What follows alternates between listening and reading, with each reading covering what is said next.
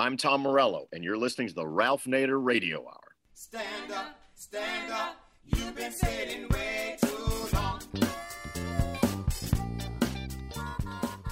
Welcome to the Ralph Nader Radio Hour. My name is Steve Scrovan, along with my co-host David Feldman. Hello, David. Hello, Steve. And the man of the hour, Ralph Nader. Hello, Ralph.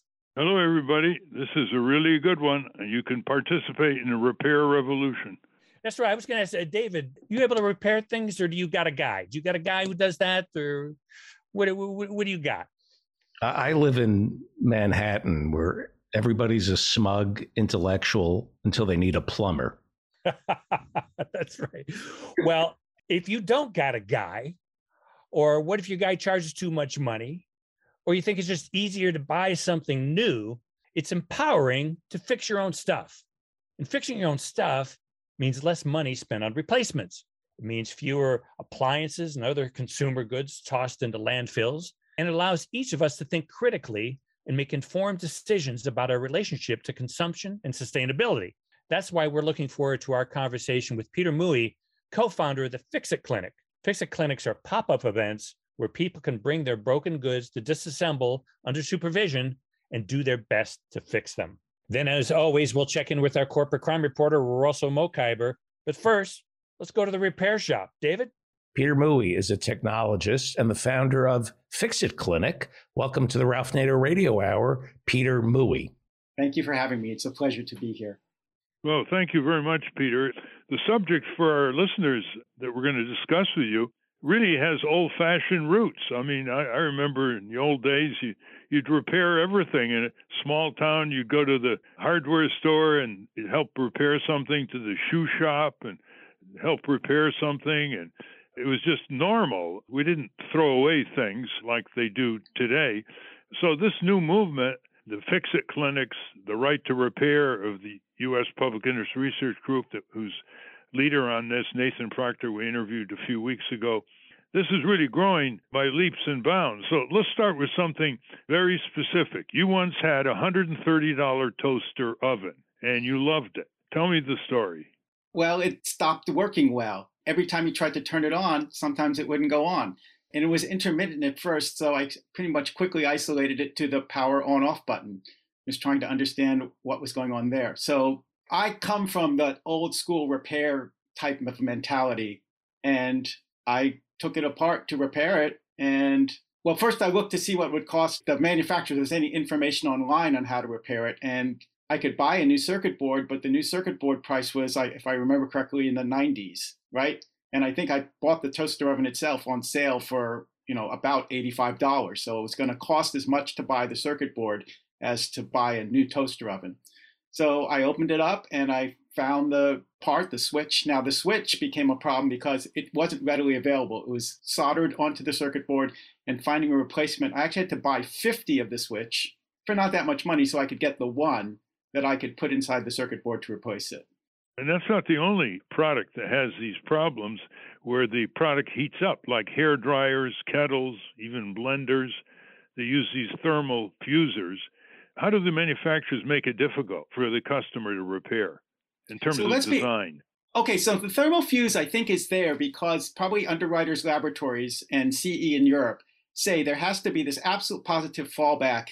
If the device overheats, there has to be something that kills the power completely. So the thermal fuse is in there as a safety item. That's okay. I don't have any objection to that, but it should be replaceable because sometimes it gets overheats for some reason. Like someone puts, the, they accidentally leave the curtain in front of their space heater, or they're using the hair dryer and it clogs up the intake with their hair, and so the inside of the hair dryer heats up and melts the thermal fuse. I'm okay with the thermal fuse being there. What I object to is the idea that it's for most people it's impossible to get inside there to replace it. And they don't know. They don't know. They just all of a sudden the thing's just dead in the water, and they have no understanding of why that's happened. Well, you know, in the article on what you're doing by U.S. PIRG, they say something very interesting, so much so that I'm intrigued by it. And they say, since the late 1990s, durable goods have been getting cheaper. When the prices of durable goods have been going down, they're not made to be so durable anymore. Peter Mui cites changes in manufacturing, namely contract manufacturing, as contributors to the early death of his infrared toaster oven.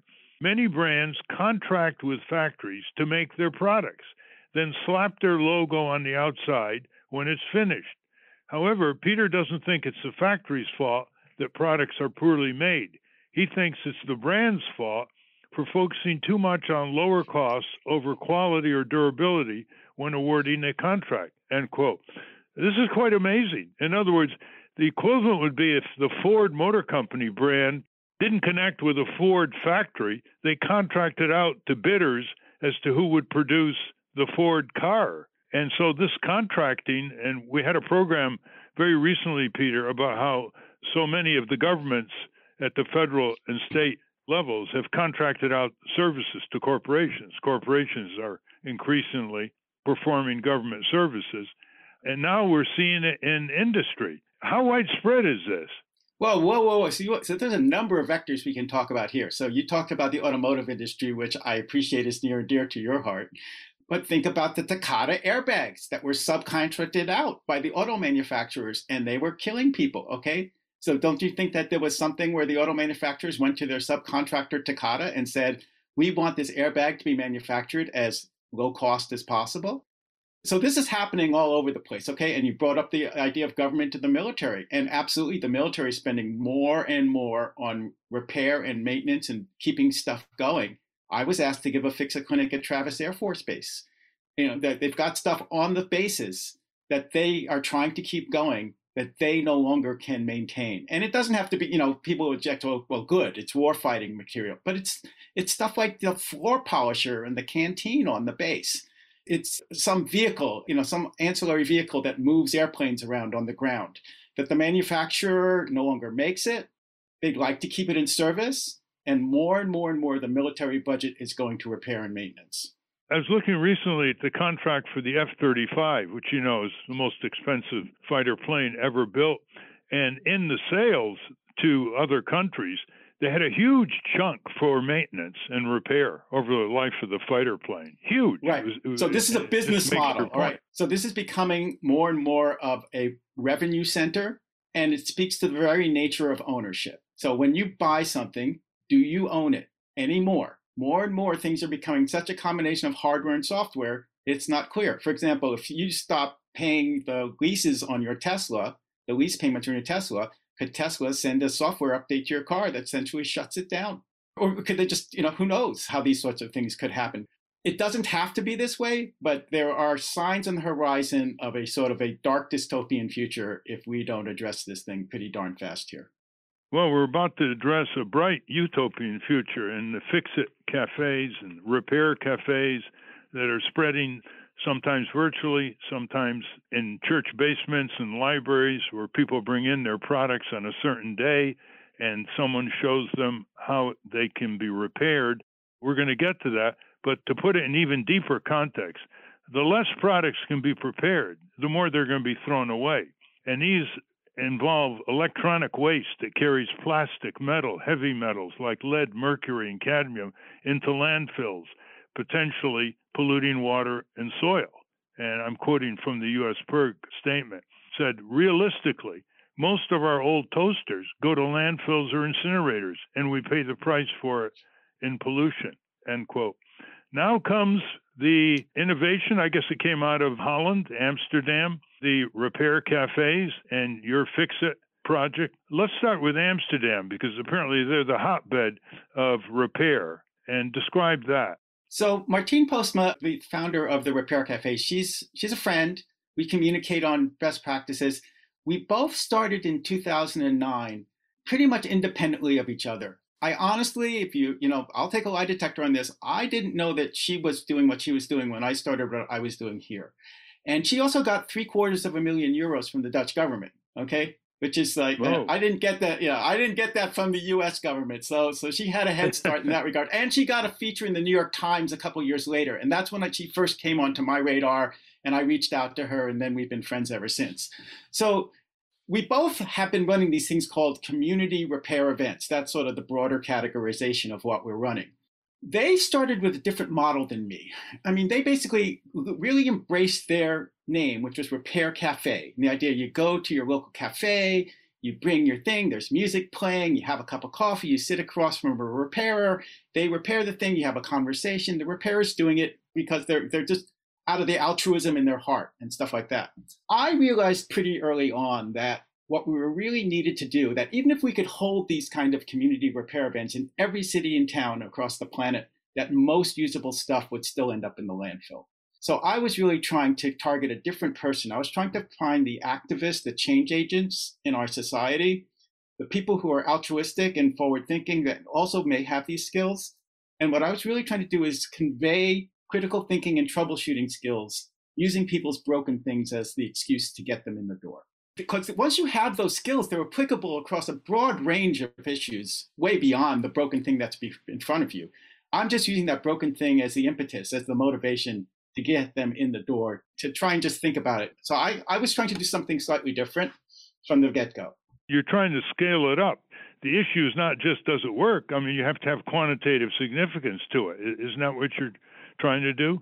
Well, you also have to be careful what you measure. Because, for example, the granting organizations that give me grant money now, lots of times what they're really, what they want is they want to see tens of thousands of people coming in the door. They'd love for me to hold a fix a clinic in Madison Square Garden. And my problem with that is that as long as you offer free repair, everybody loves free repair. Everybody wants to mm-hmm. come for a free repair event. But it's not conveying any skills. It's not conveying any, like, people are just coming in because and and I, I'm not saying those people don't deserve or need help. It's just that we're not scaled to that point yet. There's just not enough people to help all the people out there with broken things that want free repair. So I'm trying to basically build that infrastructure first, and and you know I I hope we'll get to some critical mass. At this point, what I'd really like for people to, if there was something I was trying to broadcast broadly, is this idea that repair is possible and even probable if you just want to put a little work into it right now, I think we have this overarching mentality in the civilization that as soon as something breaks, I have no choice but to throw it away. Well, right now, it's pretty much a volunteer effort, I take. I mean, you even had some virtual repair clinics, haven't you? Right. And actually, I'm trending more and more in that direction for any number of reasons. So that, right. that that's really turned out to be something amazing, you know, that we could talk about more if you want to in every community, there are technically oriented people with time on their hands. Some of them are retired mechanics or engineers or plumbers or electricians, and uh, I would think they would be a, a, very good source to do this thing on a local level, if not pro bono, you know, say one day a week or something like that, where the person can make a little money, but also help a lot of families. I, I understand that a lot of families come with their kids to these repair cafes, and like you indicated, it's sort of a social occasion and it brings the community together. But what about this model? Until a few years ago in my hometown, there was a fix it shop. That's what it was called, a fix it shop. And aunt and her nephew ran it. And they just loved to fix anything they can put their hands on. They used to tell us that the more recent models were very difficult to fix, the modular design issue. But you couldn't count the number of different products that they would fix, and they made a modest living from it. Now, is there a, a lot of empty stores with cheap rents on Main Street, USA? Is there a possibility for a model like that? Now, they don't have to open five, six days a week either. They can just open two, three days or something like that but it becomes part of the remunerative economy. What about that model? So maybe I'm biased. You know, I am here in Northern California at the center of tech, and you know, I'm in one of the most expensive uh, cost of living areas in the planet. But all of the repair shops in my area are gone. And in the years that I've been doing this, I don't really see a viable business model for this at the moment. I mean, may, there might be some markets around the world, and certainly we look at like developing countries, you know, and I see them there. There is more of an economic impetus, but frankly, at least in the United States, North America, right now, I mean, choosing to repair, there's a certain economic privilege associated with it because for most people, if they do the rational economic calculation, you know, given the risk involved, then okay, I've got this broken thing. I have to figure out what's wrong with it. I have to buy the repair part, or I have to bring it to this repair person. I don't know how much they're going to charge me. I mean, even the, even the repair person for my toaster oven, if they bring in this toaster oven they brought on sale, bought on sale for ninety dollars, and the the repair person says it's going to cost $90 for the replacement part plus my labor, they're not going to choose to do the repair. So I'm not sure. I mean, I think about this a lot, and I, I'm actually, you know, my best thinking at this moment is to propose something slightly different than that. But I'm I'm with you. I mean, push back if you think I'm wrong. Well, let's talk about this for a minute. The model doesn't have to be a full time, five day a week. I mean, in a lot of small towns, the rent is ridiculously cheap. You can rent a store with adequate space for three, four hundred dollars a month. Some of the landlords will cut it if it's just a part time situation. This is right on Main Street, so you have a good location. And so someone could just have it, let's say, every Saturday, the door is open to anybody who comes in with all these products. And you mentioned, or someone mentioned, that the experience with these repair cafes that about 70% of the products that are brought in for repair are repaired, and the rest are sent home with some ideas. Can you elaborate on that? Yeah, we have a historical repair rate of 70%, and that's with absolutely no net. That's with absolutely no access to repair parts, diagnostic tools, you know, service manuals from the manufacturers, just applying basic critical thinking skills to common household durable goods.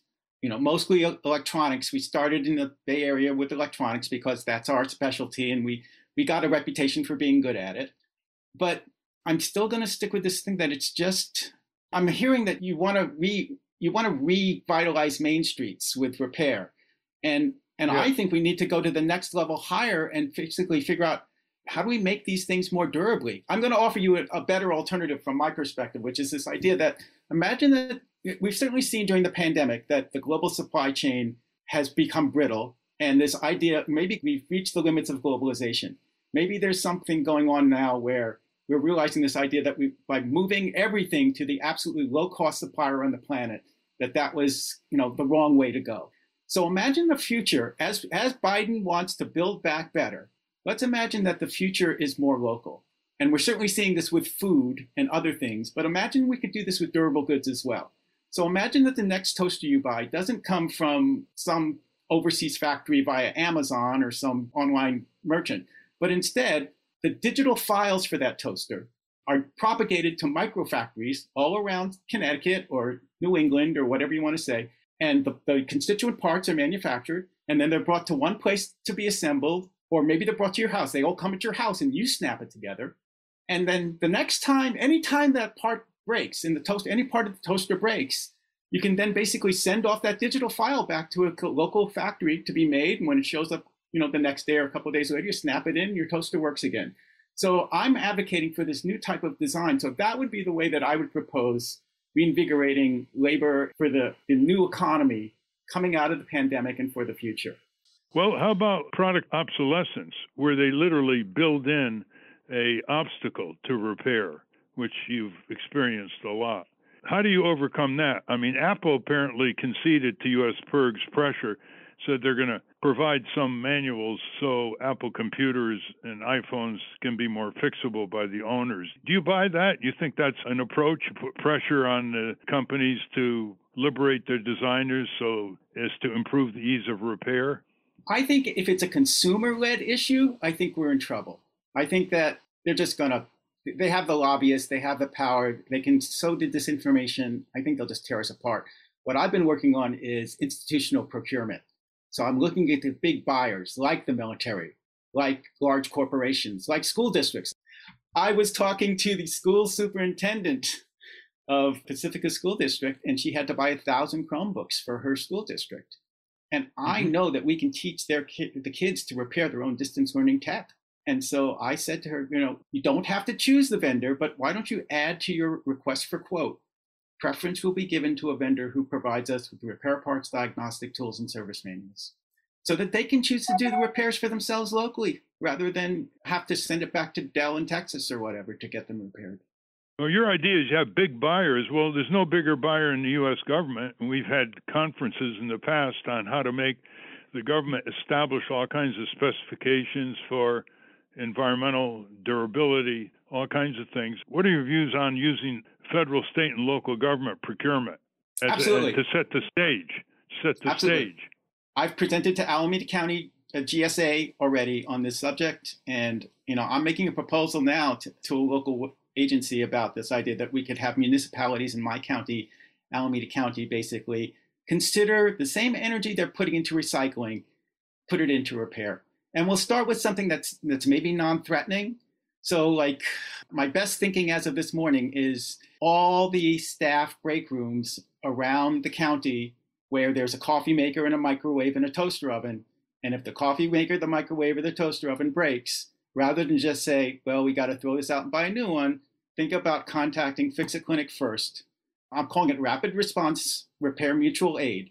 Think about contacting us first to consider getting it repaired rather than just tossing it as the first step. Because government has to walk its own talk, okay? So they're telling us all the rest of us that we should be responsible and fix stuff. Okay, if that's our tax dollars, if they go buy another toaster oven or microwave, you know, let's have them do it too.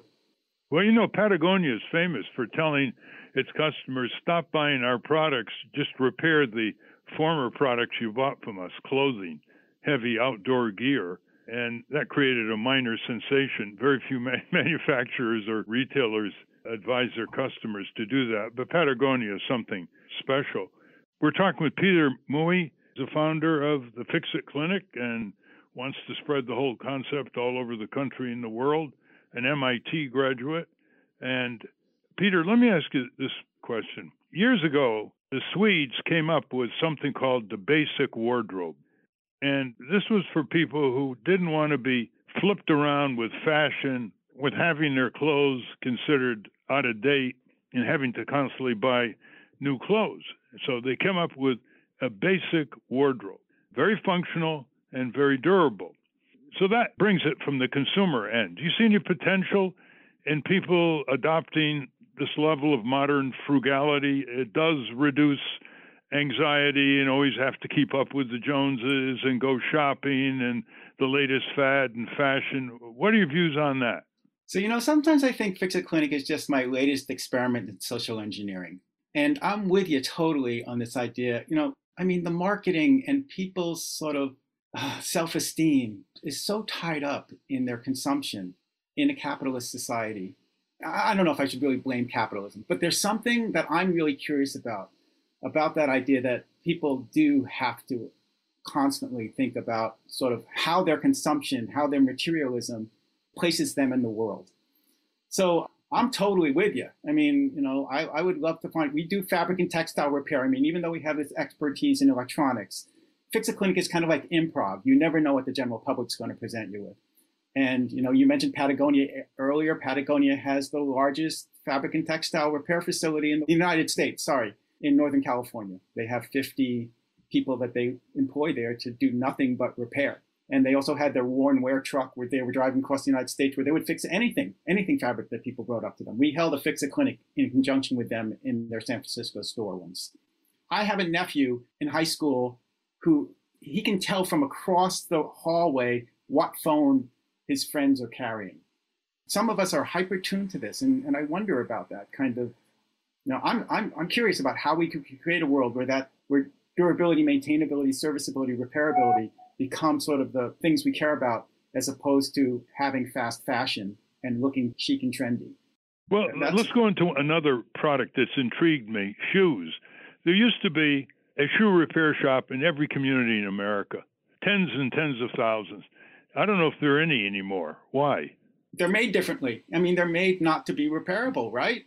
I have a favorite pair of shoes like that that I went to try and get resoled recently, and it was like 80 or 90 dollars to do the reselling. So labor has gotten expensive. I'm in Northern California, granted. I don't know if there was some other place in the United States where I could get it for a lower cost. But that's certainly part of the issue too, is that the cost of repair relative to just buying a new one. I mean, the true thing that's going on here is we're not paying the true purchase price. The true cost of the item is not factored into the price at the moment of purchase. There are so many upstream and downstream costs that are not factored in. Certainly, the downstream costs of recycling it, of trying to downcycle it into reconstituent parts, that certainly is not factored in. But even the upstream costs, the costs of the wars and the special interests or whatever, you know, sort of to sort of keep the, the raw materials. Right now, it's cobalt and lithium for batteries. That's not factored in when we buy it. So until that is, I think we're we're going to be fighting an uphill battle on this one. Well, let's look at the scene around the country. I've yet to find a fix it store operating, say, five days a week. There are events which you have helped sponsor where people gather in church basements or libraries as an event, and people are there who can help fix the products that the families bring in. And then in the pandemic era, there are virtual events where people can bring products in and get advice on a screen. There's one such service in Connecticut, Willimantic, and they've shut down because of the pandemic, but they were about four times a month. They would entertain people coming in and fixing it in a church basement. Give us some numbers here. How many repair clinics, fix it shops, how widely accelerating is this great phenomena here? Well, obviously the pandemic's put a hiccup in it, but pre-pandemic we were rocking and rolling. All right, we were up to about pre-pandemic about 525 fix-it clinics across the United States. I mean, those are individual events, but we were in 26 states, so over half of the 50 states, and you know everywhere: Missoula, Montana, Boulder, Colorado, Austin, Texas, lots of New England, and northern and southern California. You know, just at Salt Lake City, just to name a few. The pandemic hits, and obviously being up close and personal with somebody touching the same device isn't going to cut it anymore. So we added these Zoom Fix It clinics first, and they've just been amazing. You know, we have participants, Fix It coaches from all over the world. So I'm friends with Martine Postma at the Repair Cafe in Amsterdam. I basically scheduled these things so that they were late morning in Northern California and early evening in Europe. So that was the start. So now, so we have these amazing intercontinental fix-it clinics going on now with people bringing broken stuff from all over the world. And so the question is, could we fix things virtually? And the answer is, heck yeah. And so we, we've had some amazing, amazing stories. We taught a woman to solder in Millbrae, California, you know, over Zoom. You know, we, we've had people bring us that we've seen large things that we could normally not, you know, things that would be unwieldy to bring to an in-person event. We fixed a piece of IKEA furniture in Toronto, Canada. You know, so we've been just doing a wonderful, it's just been absolutely amazing. Okay, so given that success, one thing we've been interested in trying to do is move the demographic down to the next generation. So we tried to become more and more digitally native. So we added a Global Fixers server on Discord. And that's been even more amazing. So all the teenagers, all the young adults are all using Discord. It's this gaming platform that we have repurposed for repair. So right now there are 400 Fix-It coaches or so or global fixers. They've been rebranded as global fixers on this Discord server. And anybody anywhere in the planet who can get on Discord can get on here and say, I'm having a problem. Can you help me? Just yesterday, we fixed, there was a refugee, a kid from South Sudan, who's in a refugee camp in Uganda, and he's trying to fix a Dell laptop. And we're helping him on the Discord server. How cool is that? that's better than having a manual to distribute because it's very ad hoc and focused. Have you thought of a manual, by the way, for say 30, 40 the most likely products that, that could be repaired? Well, so I just did a feature for the latest edition of Make Magazine where I talk about some common things that we see over and over again. So hopefully that mm-hmm. will be a start. These all these things exist out there. If you just do a, a quick web search, lots and lots of resources are available. And I haven't seen a need yet to try to duplicate that, especially because we have this resource now that's basically 24 7 around the clock around the world. Well, let's say some listeners are in communities and they never heard of this repair revolution, so to speak. They've never heard of repair clinics and they want to do something in their neighborhood or in their community. How would you help them and how can they contact you? Oh, they can immediately join the Global Fixer server. So they can immediately, like, if there is some guy in a church basement whose job it is to fix up all the stuff that's been donated so they can sell it at the next church flea market, he should be on this Global Fixer server now. He can basically come to us and say, someone donated this toaster and, you know, one side doesn't light up. And we can basically start him on his way. So it's absolutely a great training resource for anybody who wants to be an aspiring repairer. And they don't have to be like that guy. They can just have something broken in their own dang house that they want to fix and we'll help them. But you know, it's great for our model as opposed to the free repair model because it looks for those people who are highly motivated and have more of a chance of being the change agents, activate the change agents within individual communities who might then go to their neighbor, be over at their neighbor's house, and, and the neighbor says, Oh, my toaster stopped working this morning, and say, Hey, I know about this whole Fix It Clinic global fixer server thing. Let's see if we can't fix it. Well, let's give the website, Peter. Okay. www.fixitclinic.org. All one word, no hyphen between the X and the I on Fix It. Steve, David, pitch in. You probably have some products in your garage that need fixing. Well, we definitely do a video camera that we're trying to transfer tapes digitally, and we're trying to get the video camera repair, repaired so that we can actually transfer the old tapes that we have. And the repair shop says, eh, you got to buy a new video camera. Even the repair shop said that. But I have a different question, and it involves my wife's personal experience. My wife, Shelly, is not involved in a fix it clinic, but she is involved in a repair cafe. And one of the things that is attractive to her is the nature of the organization of it, which is kind of bottom up and it's not dependent generally on any one person's individual passion or commitment. Can you talk about that kind of spirit and organization in terms of fix it clinics? Well, it's always hard to run a volunteer organization. Okay. And so, what motivates people to be fix it coaches or global fixers or something? And the best I can come up with at the moment is they're looking for the respect and admiration of their perceived peer group. So they either want to show off to the person with the broken thing, you know, what they know, how they, you know, or, or to, you know, what I'm seeing more and more in Discord servers, they're showing off to the other global fixers how much they know, that they see that as their peer group. So motivating volunteers is always a struggle. But this one has so many good touch points for people, you know, feeling good about saving the environment and and keeping things in service and you know proper stewardship of the planet. And of course you know there's any number of positive reasons why you want to be involved in something like this. And what you're doing is, is slightly different because you're trying to train you're not necessarily always trying to fix something for somebody you're trying to train them to fix it themselves correct? Well i've often said that repair is just a serendipitous side effect of what we're doing. What we're really trying to do like i said is convey those critical thinking and troubleshooting skills that are oh so essential and, and helpful in any number of disciplines beyond repairing something. I'm just using their broken thing as the impetus to get them in the door. Peter, do you find a difference in income levels and race and ethnicity in terms of people who gravitate to these repair clinics and cafes? Do poor people outnumber proportionally better off people or white people or African Americans? What's the demographic on this if you've noticed? Okay, so this is a touchy subject.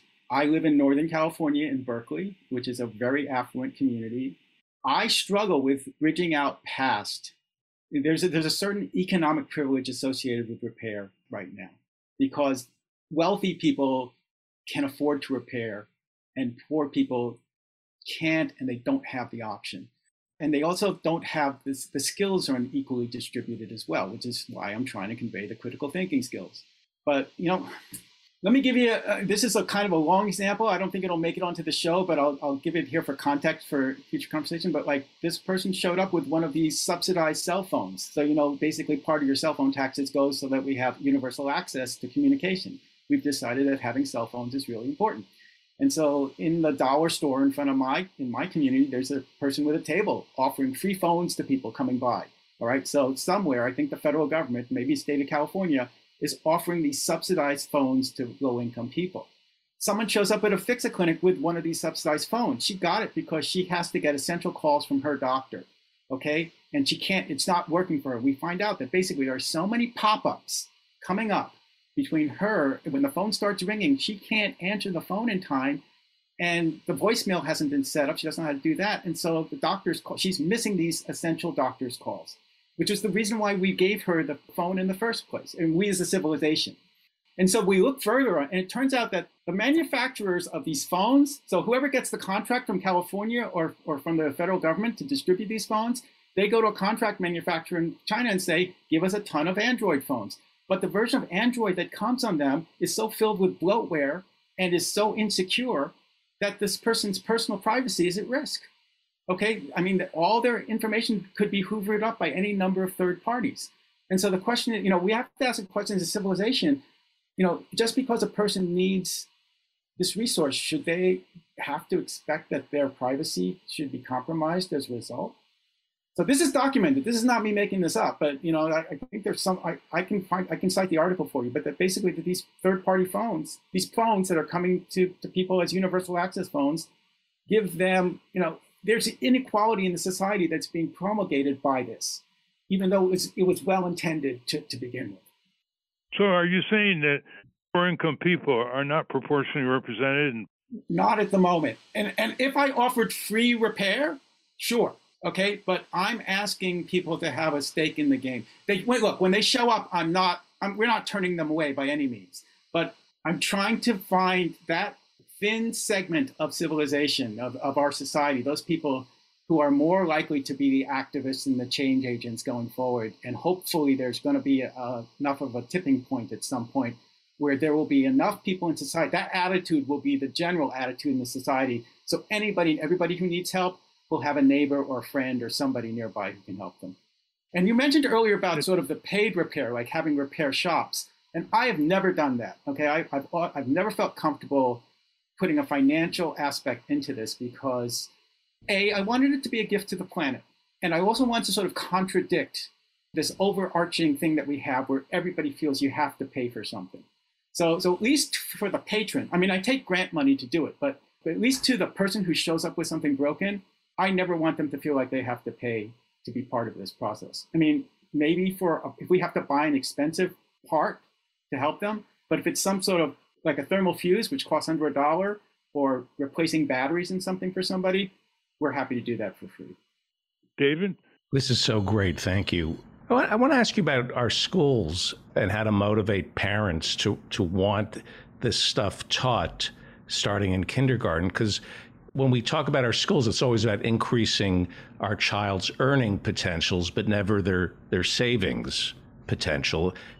What nobody says is it's not how much money you earn in life; it's how much money you save. So, and giving to charity, of course. But so I know you're from MIT, but how much do you save tax free each year by fixing things? I have no idea. I mean, me personally, or, or for people. What are the savings? All these...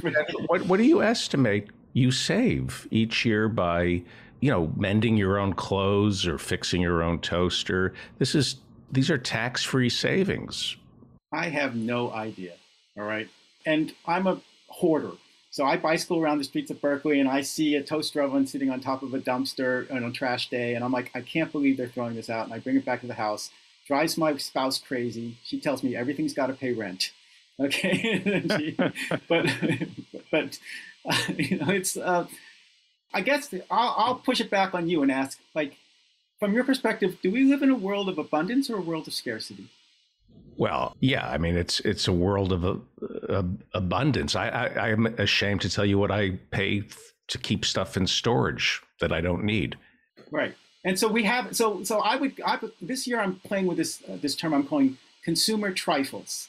That this that you know this speaks to this idea that we're not paying the true cost of the item when we purchase it at the register.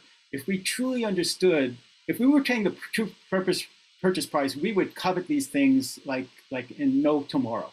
I mean, remember when back in the old days when people had stereo systems in their house, and the big thing you were scared of is if a burglar broke in, they'd steal your stereo or they'd steal the car stereo out of your car, right? Because it was expensive.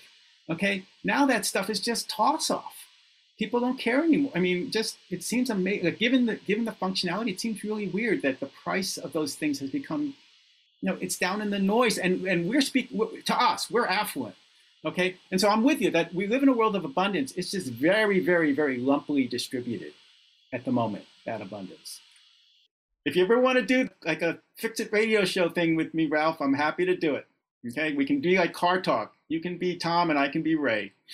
so give me the design. I can't imagine my role here other than I keep things very long and don't have to buy much.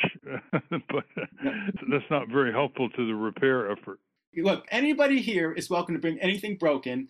Okay, Ralph, you would be like a celebrity repair. When I've been approached by those TV producers about a Fix It Clinic TV show, you know, they're talking about, oh, let's go fix Beyonce's dishwasher. Okay. And I'm like, let's go yeah. fix Ralph Nader's television or something like that. I'm happy to do it. I'll tell you one thing you can't fix is General Electric light bulbs that are terrible. Well, they've been sur- surpassed by LED light bulbs. You know, so Yeah, yeah. Over Are time, that was one of the biggest rackets going back to the 1930s. Talk well about built-in product obsolescence. Yeah, Every school should be teaching this, starting in kindergarten. yeah, you're I right. would like I would like repair to be the new shop class. So Yep. many shop classes have been gutted across the country. Have you connected with the Home Economics Teachers Association?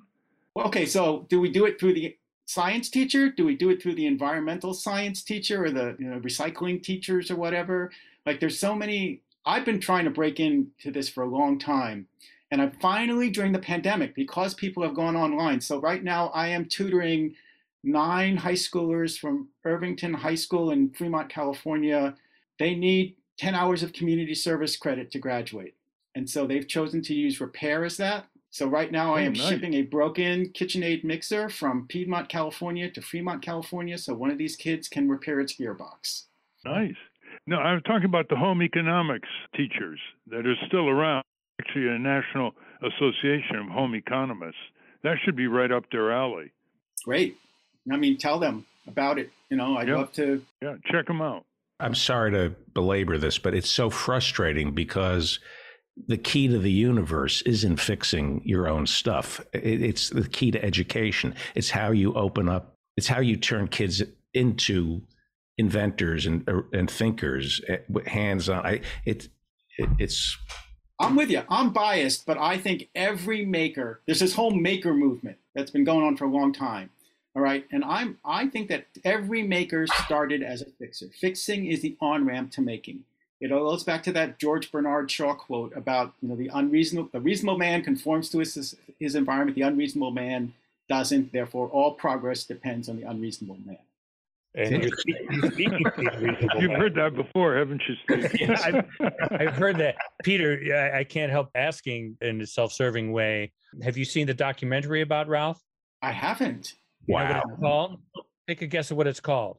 An Unreasonable man. man. okay. Yes. And that quote is the first thing you see in the film. So, Wow. so check it out. But yeah, that kind of rings true. I want to ask Ralph where you get your typewriter, your manual typewriters fixed.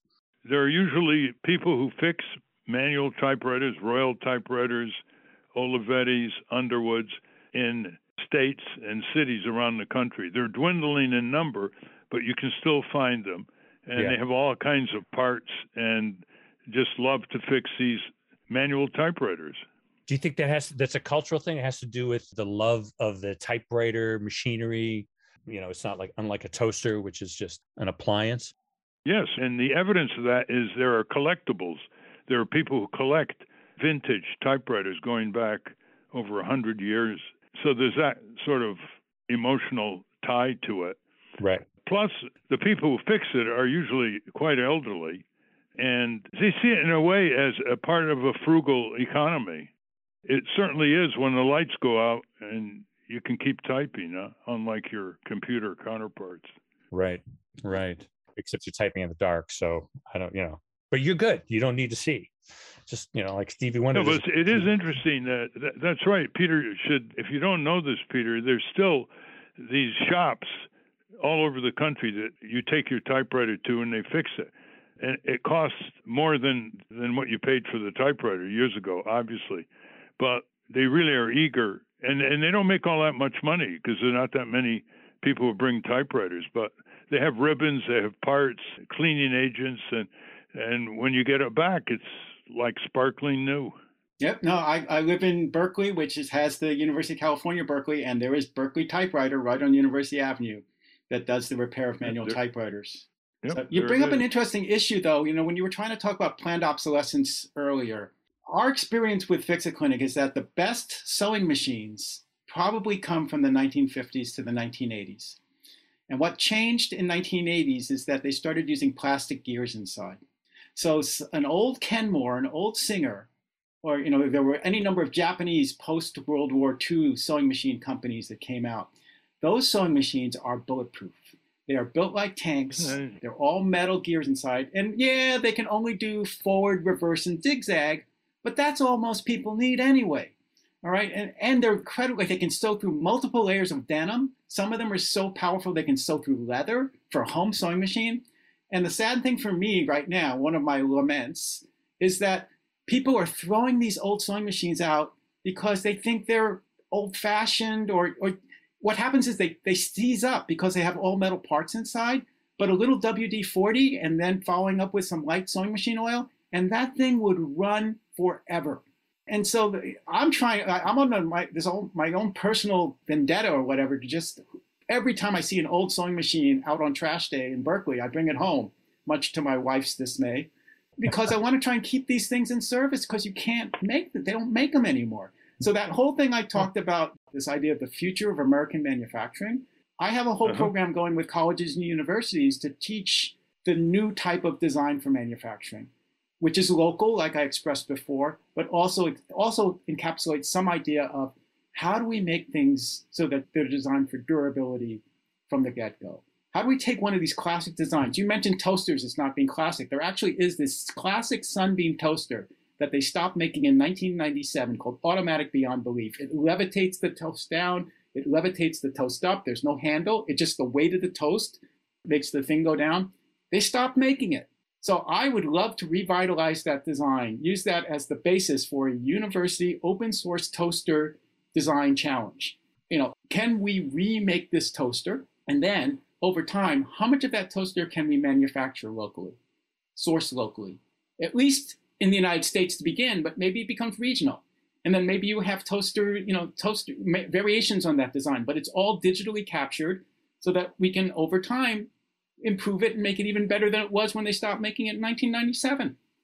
You remind me of an article I just read in the New York Times that talk about durability and reliability. The Webb telescope that just was sent up to about a million miles now from Earth was described by one of the engineers who worked on it, and he said in the last month before they launched it, 344 things could have gone wrong, any one of which would have doomed the project. Any one of which, which gives you an idea of what quality control can attain when there's a mission Absolutely. in back of it. Well, and continuous integration. Now, with that, they have a one-off, and they, they ne- neglect those situations like with the Hubble. Remember, they they made a mistake where the whole mirror was off and they had to put in corrective lenses after the fact. That was a big oopsie. Or that, you know, that other mission to Mars that crashed into Mars because they were using the wrong units. They were using English units instead of metric units to calculate some velocity. And so the thing went mm-hmm. in way too hot. You know, it happens at all levels, but if you if you try and do quick and dirty cheap experiments, at least you can recover from those. All right. You know, for, right. for my crowds, these SpaceX launches and SpaceX landings, they're like porn for the tech crowd. We're always watching those. You know, we're we're fascinated that that we can do that as a civilization. Yeah. One more thing, Peter. Yeah, I, I just gave me an idea for a corollary to the Fix It Clinic, and it's the relationship Fix It Clinic, where you have psychologists come in and they give you advice on how to repair your relationship because your spouse keeps bringing in broken appliances from the dumpster. yeah, obviously, I, I'm invested in not having that go on. But I have thought about a Fix It Clinic confessional booth. So we never short circuit the owner's story about the item. You know, what it means to them, the provenance, is really important for two reasons. One, because there is certainly that cathartic aspect of it, whether it gets fixed or not. Oh, so that's another important reason why we want people to materially participate in their own repair, is because if when the thing starts working again and they fixed it, it's like Easter. I mean, you know, they can't believe that they did it.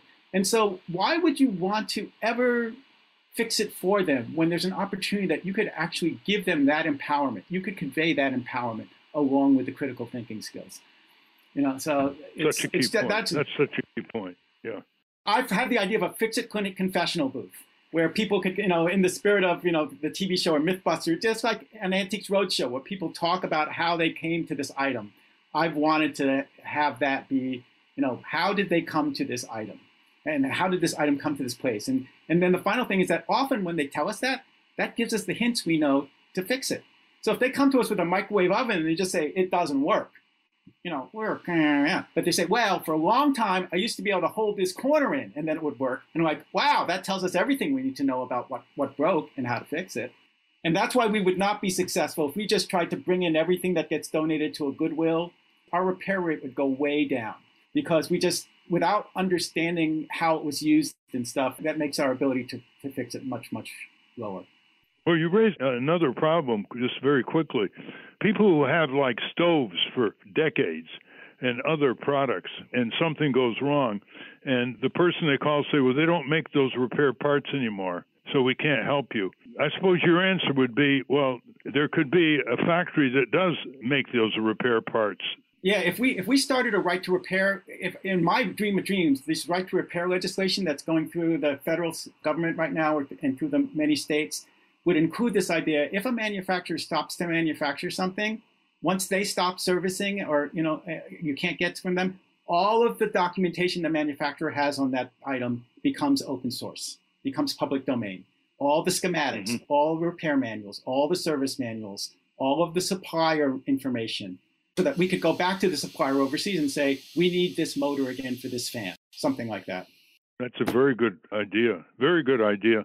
There are a lot of products like that, you know, people have had for years, including furnaces, for example and they just say, well, we don't have a, a spare part. Refrigerators, we don't have the spare part. And people say, okay, Ralph, well, it's gone. The Navy is trying to keep 60 year old airplanes in the air. They are having this problem too. You know, even though, you know, Raytheon, General Dynamics, they don't have the part. Or, you know, this is a big this is a big problem in container shipping. So you buy a container ship, comes from the, the shipping yard, there's some component deep in the engine room that fails after 10 or 15 years. The ship is still in service, but you can't leave the next port if it has to do with propulsion, crew comfort, or crew safety. So it's not just individual consumers. This is this is across the whole. This speaks to the built world that we have created at the moment, and it's a built world that is really sort of sucking the planet's natural resources dry as we move stuff to the landfill prematurely. Yeah, and Apple's got all kinds of billions of dollars, and they don't pay much attention to what happens when their products are dumped. Then they're separated out by workers in third world countries who expose themselves to toxic metals. But they spent $90 billion last year with stock buybacks. So that's in your corner, Apple. Put the pressure on them, Peter. Yeah, look, I wanted to have repair fix it clinics down. The Cupertino Li- Public Library has contacted me about having fix it clinics there. And I'm, you know, oh, we're, we're, we're, you know, so it's easy to pick to pick on them as a demon, but I really, you know, as much as I do this, I think about that Pogo cartoon that says we have met the enemy and they is us. Okay, if we really thought Apple were so nefarious, I mean, we would choose not to buy Apple products. But we as consumers, I'm not giving us a break on this. Okay, we have to accept that we are complicit at some level because we continue to choose their products and pay the pay the outrageous prices for them. Right? Give all that personal data free. There you, Facebook, you have no idea. you know, John Deere and the farmers right now. You know, John Deere, modern John Deere tractors and combines are hoovering up all sorts of data about the field, not just about yeah. the tractor and the tractor, you know, but but how much, you know, how much grain you're putting down, what your yields are when that when that stuff is harvested, and they're taking, you know, when right. you they've actually argued in court, they're saying the farmer doesn't actually buy the tractor anymore. The farmer's just buying a license to operate the tractor. Yeah.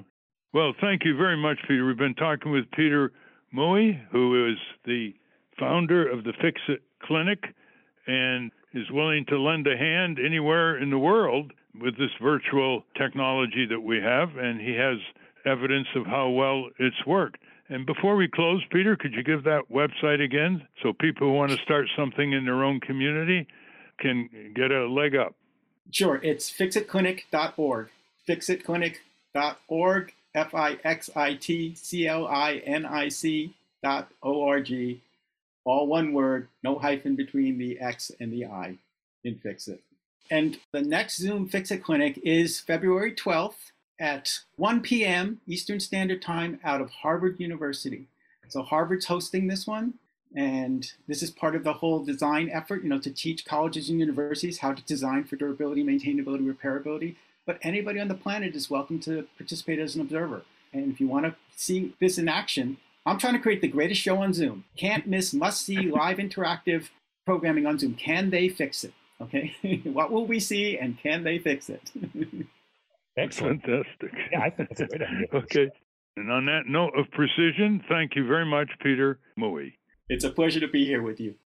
We've been speaking with Peter Mui. We'll link to the Fix It clinics at ralphnaderradiohour.com. Let's check in with our corporate crime reporter, Russell Mokhiber. From the National Press Building in Washington, D.C., this is your Corporate Crime Reporter Morning Minute for Friday, February 4, 2022. I'm Russell Mokhiber. Amazon is quietly funding high school classes that teach students how to work at Amazon in a California county where it's already the largest employer. Students at San Bernardino's Cajon High School have been offered a series of Amazon Pathways courses sponsored by the company since 2019. That's according to a report from Motherboard. The courses feature a curriculum that teaches them, among other things, how to motivate employees without giving them raises while also increasing worker efficiency. The $50,000 grant provided to the school also coaches Cajon High teachers how to establish and develop an effective industry partnership with Amazon. Students enrolled in the classes are also required to do work based internships at Amazon or a different logistics company. For the Corporate Crime Reporter, I'm Russell Mokhiber. That's our show. I want to thank our guest again, Peter Mui. For those of you listening on the radio, we're going to cut out right now. You podcast listeners, stay tuned for some bonus material. And we got uh, a bit of it with Peter Mui. We call that the wrap up. Transcript of the show will appear on the Ralph Nader Radio Hour website soon after the episode is posted. Subscribe to us on our Ralph Nader Radio Hour YouTube channel. And for Ralph's weekly column, you can get it for free by going to nader.org. For more from Russell Mokhiber, go to corporatecrimereporter.com. The American Museum of Tort Law has gone virtual. Go to tortmuseum.org to explore the exhibits, take a virtual tour, and learn about iconic tort cases from history. And be sure to check out their latest program on how advocates are going to court to confront the climate crisis. All of that and more at tortmuseum.org. Ralph wants you to join the Congress Club. Go to the Ralph Nader Radio Hour website and in the top right margin, click on the button labeled Congress Club to get more information. We've also added a button right below that with specific instructions about what to include in your letters to Congress. The producers of the Ralph Nader Radio Hour are Jimmy Lee Wirt and Matthew Marin. Our executive producer is Alan Minsky. Our theme music, Stand Up Rise Up, was written and performed by Kemp Harris. Our proofreader is Elizabeth Solomon. Our associate producer is Hannah Feldman. Our social media manager is Stephen Wendt. Join us next week on the Ralph Nader Radio Hour. Thank you, Ralph. Thank you, everybody. Everybody who wants to join this effort, go to the website that Peter Mui gave you. You know what's right